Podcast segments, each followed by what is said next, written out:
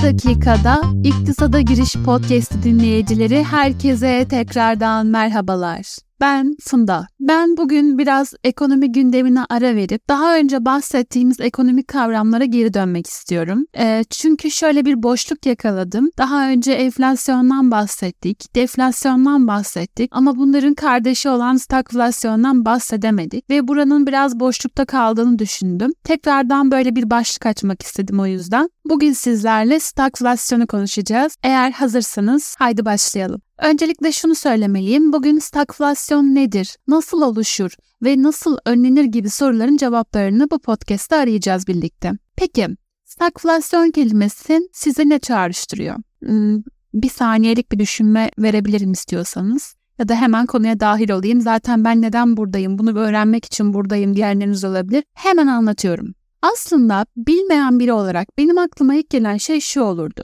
Bir çeşit hayvan ismi ya da belki de bir geyik türü ya da bir ejderha.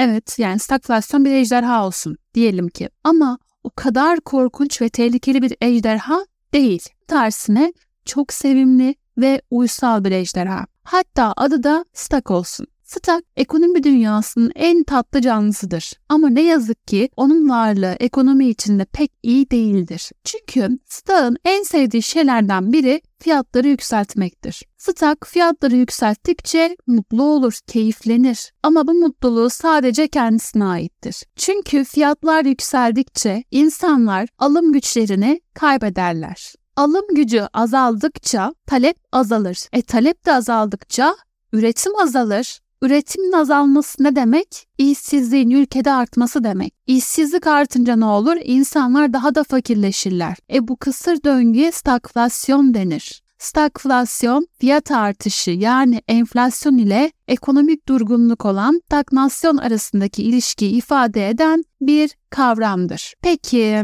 bahsettiğimiz bizim bu şirin ejderha bu kötü alışkanlığından nasıl kurtulacak? Aslında çok basit ejderhayı beslemeyeceğiz. Yani bu şirin ejderhanın fiyatları yükseltmesinin en büyük sebebi ne? Para arzının fazla olması. Para arzı fazla olduğunda insanlar daha çok harcama yaparlar mı? Yaparlar. E bu da fiyatları ne yapar? Yukarı doğru çeker. Ne kadar çok talep varsa fiyatlar o kadar çok yükselir. Bu yüzden para arzını kontrol altında tutmak stagflasyonu önleminin en etkili yoludur. Para arzını kontrol altında tutmanın sorumlusu ise tabii ki de Türkiye Cumhuriyeti Merkez Bankası'dır. Merkez Bankası faiz oranlarını belirleyerek para arzını arttırabilir veya tam tersi azaltabilir. Faiz oranları yükseldiğinde para arzı azalır. Para arzı azaldığında insanlar daha az harcama yaparlar. Bu da fiyatları tabii ki haliyle aşağı doğru çeker. Faiz oranları düştüğünde ise tam tersi bir ifadeyle karşılaşabiliriz. Stagflasyonla mücadele etmenin bir diğer yolu ise maliye politikasıdır. Maliye politikası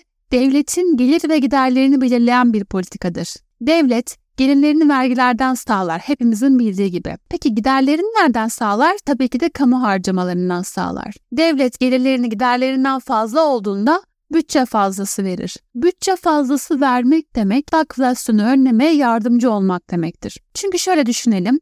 Devletin harcamaları azaldığında talep de azalır. Talep azaldığında fiyatlar düşer. Devlet gelirleri giderlerinden az olduğunda ise bütçe açığı verir. Bütçe açığı vermek demek ise stagflasyonu tetikler nitelikte bir davranıştır. Çünkü devletin harcamaları arttığında talep de artar. E talep arttığında fiyatlar ne olur demiştik az önce? Yükselir demiştik. Peki bu kadar şeyin sonucunda stagflasyon ne yapar? Stagflasyonun sonuçları hem bireysel olabilir hem de toplumsal açıdan olumsuz sonuçlar doğurabilir. Bireysel açıdan baktığımız zaman stagflasyon insanların yaşam standartlarını düşüren bir etkidir. Çünkü insanlar hem daha az kazanır hem de daha çok harcarlar. E toplumsal açıdan baktığımız zaman stagflasyon sosyal huzursuzluğa yol açar. Çünkü insanlar arasındaki gelir dağılımı bozulur. Gelir dağılımı bozulduğunda yoksulluk ve eşitsizlik artar. E bu durumda sosyal adaletten bahsedemeyiz çünkü azalmaktadır sürekli. Ki bir ülkede sosyal adaletin azalması ne demektir? Toplumlar arasında çatışma ve şiddet potansiyelin yükselmesi demektir. Hemen bir stagflasyon örneği vermek istiyorum şu an sizlere ki daha açıklayıcı ve daha akılda kalıcı olmasını istiyorum. Tarihte bunun birçok örneğini birçok kez yaşadık aslında. En bilineni 1970'lerde Amerika'da ve e, Batı Avrupa'da yaşanan petrol krizi sonucu ortaya çıkan stagflasyondu. Petrol fiyatlarının ani bir şekilde yükselmesi hem enflasyonu hem de işsizliği arttırmıştı. Aynı şekilde daha yakın tarihlerde 1990'ların başında Türkiye'de yaşanan hiper enflasyon sonucu ortaya çıkan stagflasyon da vardı. Para arzının aşırı artması sonucu hem enflasyonu hem de işsizlik yükselmişti. 2008'de ise hepimizin bildiği bu küresel kriz sonucunda ortaya çıkan bir stagflasyon vardı. Finansal piyasalardaki çöküş hem enflasyonu hem de işsizliği aynı şekilde tetiklemişti. Peki daha yakın tarih olan 2020'lerde ne olmuştu? Koronavirüs salgını ortaya çıkmıştı. Ve ne çıkmıştı ortaya? Stagflasyon çıkmıştı. Salgın nedeniyle kısıtlamaların uygulanması hem enflasyonu hem de işsizliği yükseltmişti. Aslına bakarsanız stagflasyon ekonomi için ciddi bir tehdittir. Evet biz Şirin ve Ejderha'dan bahsettik ama olayı daha da böyle resmileştirmek için söyledik bunu. Çünkü bu tehdidi bertaraf etmek için akılcı ve etkin politikalar uygulamak gerekir. Aksi takdirde yani bizim bahsettiğimiz bu sevimli ejderha sevimli gibi görünen ama aslında çok zararlı olan ejderhalarla baş etmek zorunda kalabiliriz. Evet bugünkü stagflasyon konumuzun da sonuna geldik. Umarım herkes için açıklayıcı, anlaşılması kolay bir podcast yayını olmuştur.